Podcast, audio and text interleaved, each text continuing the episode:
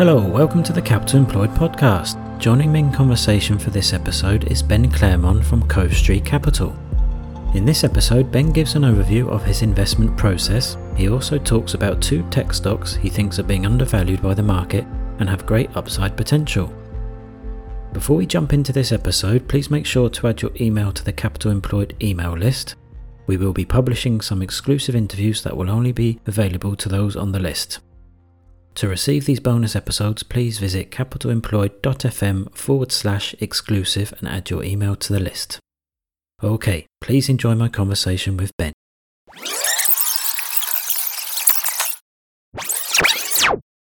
Hi, Ben. Thanks for coming on to the podcast. Who and what is Cove Street Capital and what is their investment philosophy? Yeah, John, thanks thanks so much for having me and, and letting me talk about myself and my firm. So Cove Street, we're based in Los Angeles, California. We have about 750 million under management. We are long only value investors, uh, kind of a dying breed of small cap concentrated value investors. Um, we do a lot of work on our companies and we concentrate our portfolio. I think me in, in, a, in the two main strategies we run 30 to 39 names in our small cap strategy. And the strategy that I co manage, we have 20 to 29 names. Everyone has a quote unquote unique and distinct process. And so the question is, how do you really differentiate yourself? And so I can, I'm happy to walk through our process, but it, I think what's more interesting to people is the nuances of our process and the distinctions and, and the way we try to differentiate ourselves. When I say we do a lot of work on companies, that's what I'm really referring to is of course we're reading financial statements and of course we're reading conference calls and talking to management kind of just a basic blocking and tackling but I think to be a really successful investor, especially when you run concentrated and you, and you, and you take large positions in companies, you have to find alternative sources of information. And, you know, I, I hesitate to, to, say the word edge because th- these are relatively efficient markets. US small cap and mid cap markets are are ha- at times inefficient, and there are obviously opportunities here and there. But you know, I think it, the humility of being a, con- of, of a conservative investor requires you to say, most of the time the market's going to be efficient so you have to figure out something some angle some information source some contrarian perception that other people don't quite um, you know can't quite come up with so we're always doing kind of not what I call non Wall Street oriented things. I'll give you an example because I think this is actually really um, you know pertinent and relevant. So today um, I spent most of my day listening to a defense space slash defense oriented conference, and this had nothing to do with investing. One of our companies, Viasat, was one of the sponsors of this space conference, and on this was really what it was about: is how do we defend our assets in space? That's in terms of you know the physical satellites, um, how, how do we handle cybersecurity in a world that's more and more connected? And so there were Viasat people discussing these issues with top military personnel. Again, has, this has nothing to do with quote unquote Wall Street. This is one of our companies that you know ha- happens to be public. It's one of our largest positions. I learned an incredible amount about the opportunities they have by listening in on this presentation. I think that's a good example of the way that we try to differentiate our perceptions get information that other people might not be looking for. Doing this work is necessary but not sufficient to be successful. I think being successful is a requires what I would say the art and the science of investing. The the science is, you know, modeling and you know understanding returns and margins.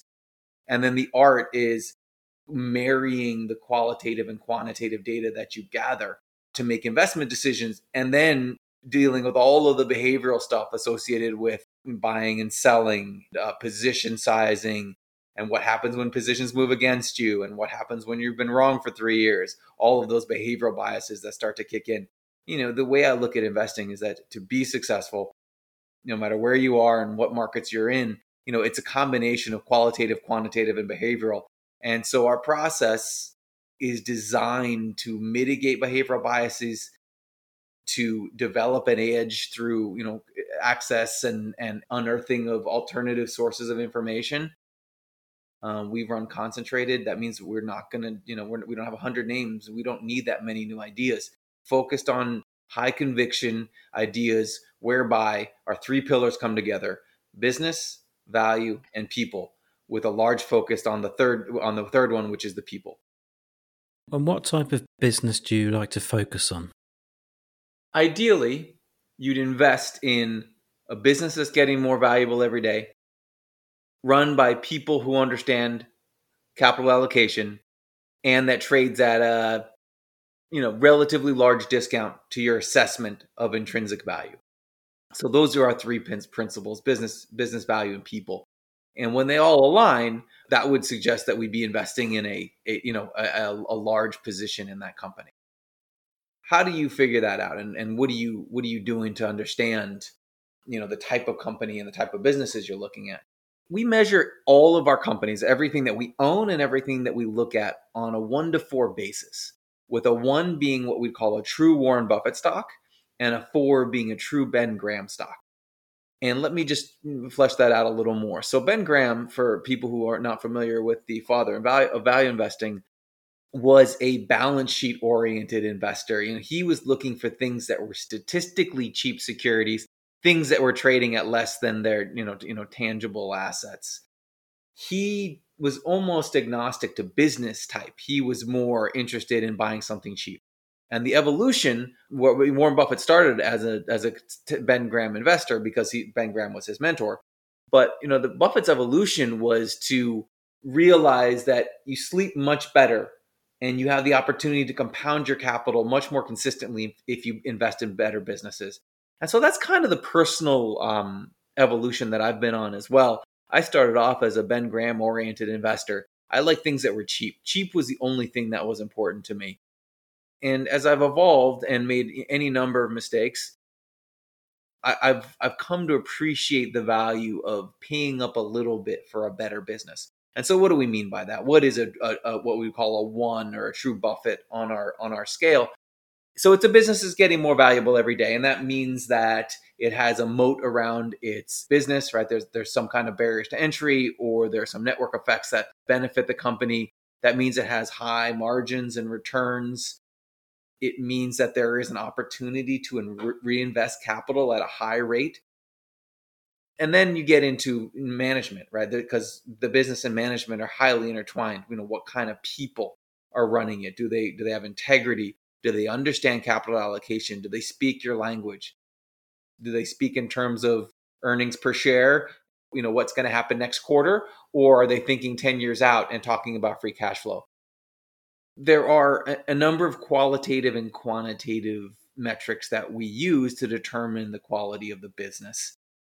Ideally, we would invest in as many what we call true Buffetts as you possibly can. In a world where markets have become relatively expensive, I don't think that's particularly controversial. The best businesses in the world trade at you know very healthy multiples, and in a lot of cases, multiples that are much higher than they have historically. So you have to be a little more nimble and a little more or a little less dogmatic in order to to find opportunities at the current moment. What we've been having success in is companies for which the market is not sure about that Buffett and Graham dividing line. Or a company that is perceived to be a Graham, a mediocre business trading at a, at a, at a great price, but in reality something about the business has changed, whether that's a capital allocation changed or there's been an inflection point that allows the company to actually be more Buffett like. And so, what we would call a Buffett stock is a good business trading at a fair price. Stocks that are at an inflection point can be good investments because not only will you see the earnings and cash flows play out in, in, in a more positive way than the market is expecting, but you also um, can benefit from a multiple expansion. That's kind of where we've been finding the, the, the most value in the market today. Can we talk about two stocks maybe in your portfolio that you're optimistic is still going to have good returns going forward over the next few years? And what was the thesis behind investing in those companies? So the first one is Viasat. It's a satellite connectivity company. What that means is that instead of getting your broadband from, you know, Charter or Comcast or or CenturyLink, you know, whoever your your your broadband provider is, there are areas in the country in the world where, you know, they're just it doesn't make sense to lay expensive fiber or, or cable and, and, are better served from a connectivity perspective from what, what are known as high throughput satellites. Viasat was really the disruptor and the innovator in the high throughput satellite world. We've owned this company, I think, I think since 2014 or 15. We have a unique lens. Remember, as I was talking about, you want a unique perspective on a company to, so that you can, you know, maybe understand things that other don't, that other people can't. My colleague Eugene Robin worked at the company. His father worked there. We have a very close relationship with management. So we just think we have a nuanced understanding of the opportunities and threats that maybe people don't have at first glance. Very simply, people think that Viasat, who I mentioned was the disruptor in the satellite, uh, the high throughput satellite world, is being disrupted by companies like SpaceX's Starlink, you know, OneWeb, and then Amazon has their own satellite constellation planned as well. Our contrarian perception is that the total addressable market for real connectivity outside of urban areas, so w- whether that's rural broadband for, to your home, whether that's maritime out in the ocean, whether that's in-flight Wi-Fi, or whether that's military gaining connectivity in places that's never had true high, you know, you know, high speed connectivity. We think the total addressable market is is large enough for all the players to compete, um, and that we're going to see an absolute renaissance in in connectivity in places that it's never been. And co- companies like Viasat and even SpaceX are going to be providing that.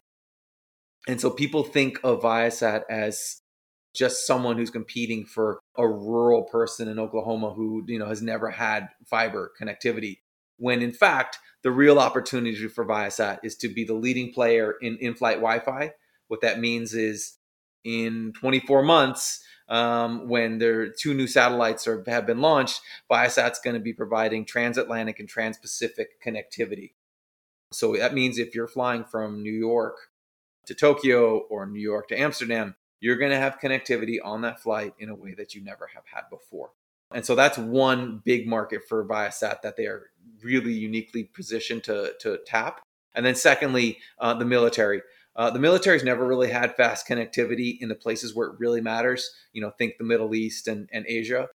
And when Viasat launches its two satellites in late 22, mid to late 22, they're going to have they're going to offer connectivity over Asia and over the Middle East and Europe to the military in a way that they've never had real time connectivity that allows the modern warfighter to have immediate information and intelligence.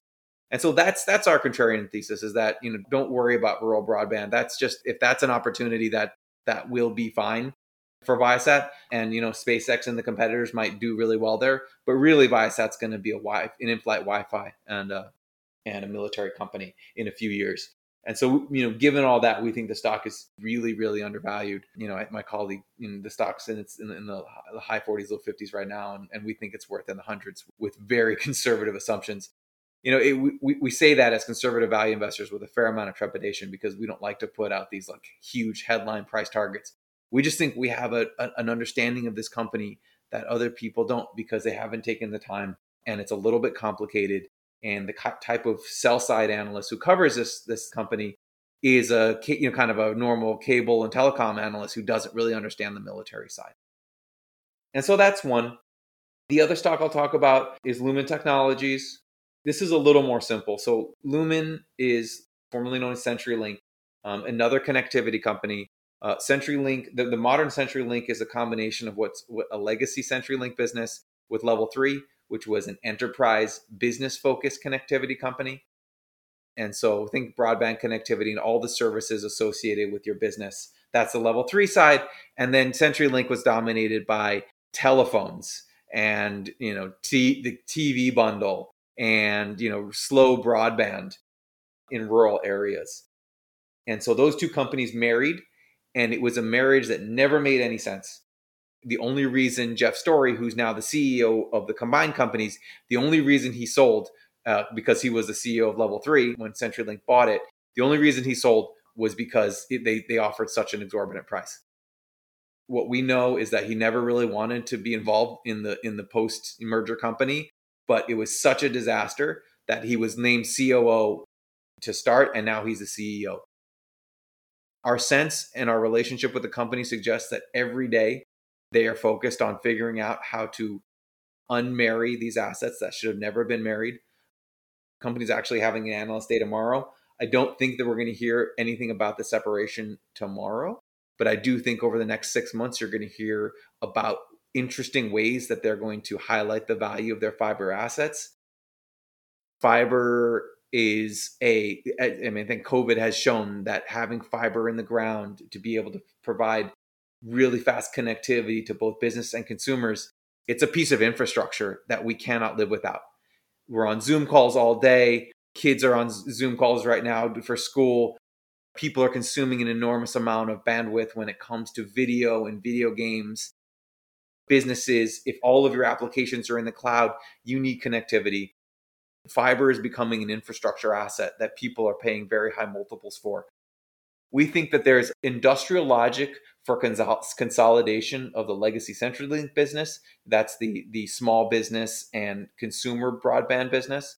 And then there are really, really attractive multiples being paid for world class fiber assets like uh, the level three side has we think that there's a capital allocation change and a, maybe a, some kind of split or spin or sale, some kind of um, some kind of transaction that high, that separates these two businesses and highlights the the value of the individual assets. So, and, and I'll close just with, with two points on that. You know, the company put out a, a slide in, in June of 2020 saying that if just putting very, you know, very conservative multiple on the CenturyLink side and a, a little more aggressive multiple on the on the level three side on the business side it was giving you a stock price of 24 to 35 and the stock is 1350 today and that was a company's evaluation we think the numbers could be higher but those were conservative estimates and, uh, and the last thing i'll say about this is um, when we did a podcast on on lumen as i mentioned and when ceo uh, jeff storey listened to our podcast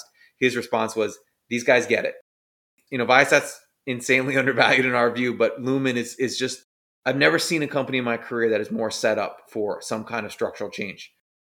I believe, given our understanding, we were level three shareholders, so we knew Jeff Storey. Given what we know of him and what he said, you know, in public, and you know what I've in his reaction to our podcast, all of that is suggestive to us that they're going to find a way to do it. And if they do find a way to separate the assets, we think the sum of the parts value is much, much higher than the current stock price. What was the ticker for that one? Was it L U M N? M N. Uh, yeah, L U M N. Lumen Technologies. Okay, that's great. Yeah, thanks, Ben, for sharing those two companies. Where can listeners go to find out more information about uh, you and Cove Street Capital? Yeah, as I mentioned, covestreetcapital.com. Uh, I think if, if there's anything that we are, is we, we're comfortable sharing. We're not a, an opaque hedge fund. We're a long only fund. You can see our holdings every quarter. We talk about our ideas. I think people always know what we're thinking because we're pretty out there. And so if you go to our website and you go to our thoughts tab, you will see numerous interviews and commentary from us. So I think that's a good place to go. I'm pretty uh, active uh, on Twitter. My, my, my, my Twitter name is The Inoculated Investor. Um, if you're wondering what that is, it was the investment blog that I started back in 2009. Um, it's no longer active, but um, I built up a brand um, being known as the Inoculated Investor. So you can follow me uh, on Twitter, Inoculated Invests, I N V E S. You know, we're, we're pretty out there, honestly. You know, there's a lot of, I really like the podcast medium, as I mentioned. So there's a number of interviews with us, um, whether it's talking about an individual idea or our process. And you know we're always happy to engage and interface with people who have questions or, or are interested in, in our strategies. Thanks so much for coming onto the show. It's been a pleasure to listen to you. Yeah it's been great. Nice chatting with you. Maybe we can do it again sometime